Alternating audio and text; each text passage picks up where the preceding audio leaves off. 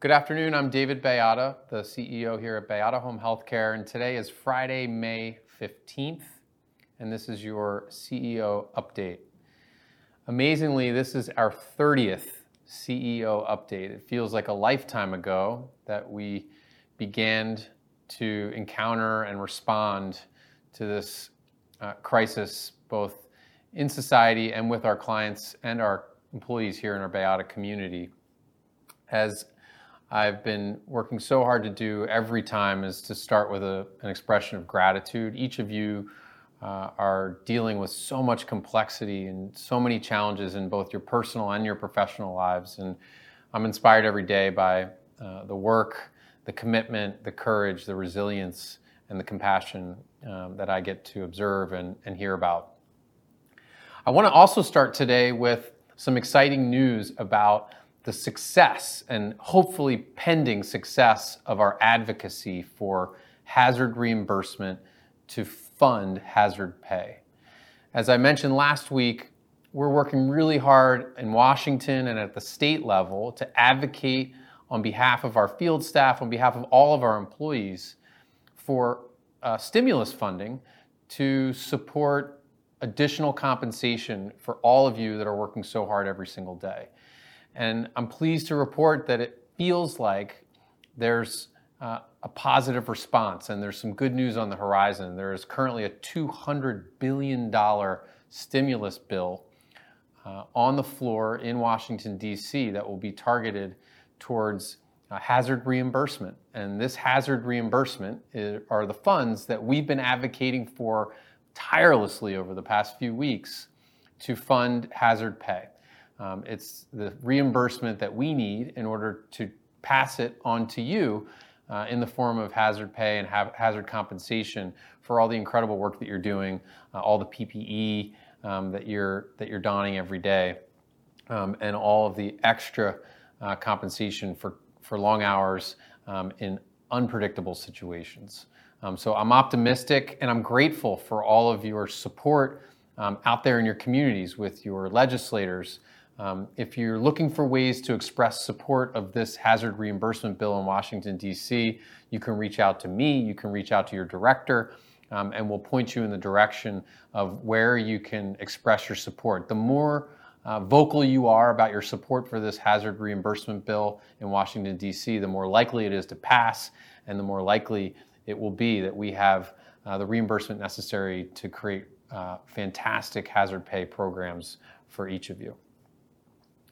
Um, in that context, I want to uh, pass it on to, to Eric Thule, our Chief People Officer, to provide a little bit of an update on some of the other relief programs that we have been working tirelessly on in response to your feedback through our, um, our COVID 19 survey program. Eric? Thank you, David, and thank you for your communication, your leadership, your courage, and transparency. Uh, it comes out loud and clear in our COVID 19 Keep in Touch survey and the, the themes we keep hearing are communication, uh, protection, and compensation. Those are the three overarching themes. And we've heard a lot about the level of communication and transparency that you and other leaders have been providing to the organization. So thank you. Uh, compensation, we talked a lot about compensation, and thank you. Uh, hazard pay is making some progress. We're going to be galvanizing that. Um, and some other aspects of compensation that we've been trying to create are some of these relief programs. And so with the relief programs, we wanted to spotlight the, the, the one or two uh, to share with you today. One is that we've talked about prior, which is a emergency leave fund program to allocate up to 80 hours uh, for individuals based on how, how much they work for um, dealing with COVID 19 at work. We've, we've awarded over 365 employees so far, and this program continues to um, continue and refine. One other program that we haven't talked much about is the Bayada Employee Relief Program, which is things that are not necessarily related to just sick leave. And this is tries to, this program tries to ease the financial hardship for employees with various different uh, lost wages, expenses, groceries. And I just, you know, want to share one example. Uh, the names have been uh, removed, if you will, uh, but the idea is an example of how how this process works in a story. So Carolyn, who's a field LPN, worked for Bayada for seven years. She worked Monday through Saturday with a six-year-old boy, one of our clients. When the child's father tested positive for COVID-19, the family put all services on hold. So Kayla was able to pick up a puny shift, but at the same time, Kayla's husband was also furloughed from his job. So Kayla, with two small children, became the sole breadwinner for her family, and you know we decided to uh, help with the family household bills and award that family with $500. And so, just an example of the types of situations that we are trying to help. And to, to give you some context, we have um, actually galvanized and donated over $250,000 of donations in this fund, primarily through internal employees help trying to help out other employees as well as some outside donations. And so these are the types of stories and types of situations that we're trying to help out, uh, trying to make things a little bit a little bit easier on our employees and their families amidst this uh, pandemic. So more to come, but those were just some examples I wanted to, to share with you on uh, the compensation aspects. And so once again, I will plug, please, we hear over 500 responses a week. Uh, we would like that to be increased because without listening to the voices of, of all of you in the Keep in Touch survey, we can't understand how we're doing and how we can maybe do creatively do things better to meet your needs. So continue to please respond and let us know. And thank you so much for all that you do. And we appreciate you uh, every day. Thank you. Thanks, Eric. I, I want to just underscore the pride uh, that it gives me to hear about all of uh, our employees helping their peers. Um, we have this incredible community here, and so these relief programs have um, have been, you know, in large part funded by each other. Um, these are employees helping employees, um, giving of themselves, giving of their own compensation, of their own vacation time if they have it available, um, giving of their own uh, of their own time and energy in supporting others in our community here who are navigating all different forms of stress uh, and and adversity. And so it's uh, amazing to watch our community come together to support each other so that we can in turn support our clients and their families as well.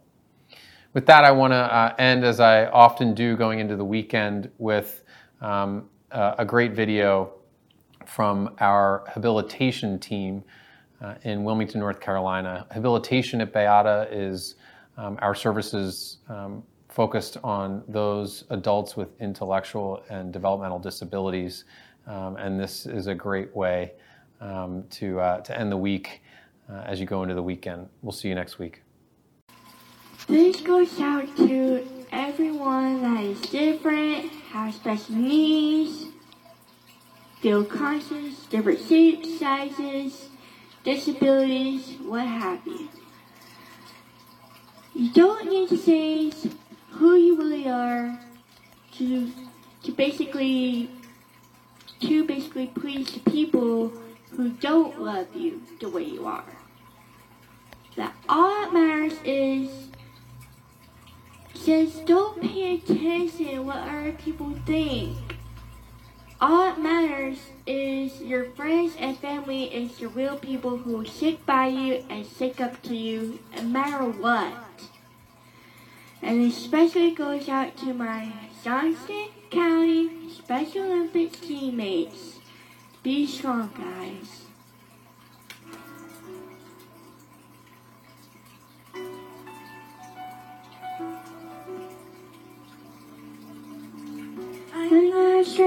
Stranger to the dark.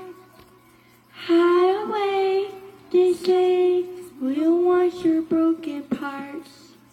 I learned to be ashamed of all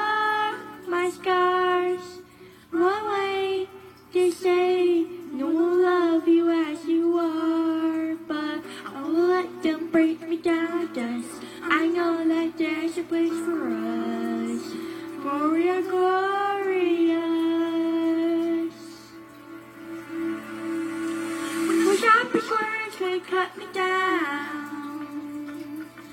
Because if I try to mount, I am brave, I am bruised, I am who I'm meant to be. This is me. Look out, cause here I come. Am I too young to be a drum?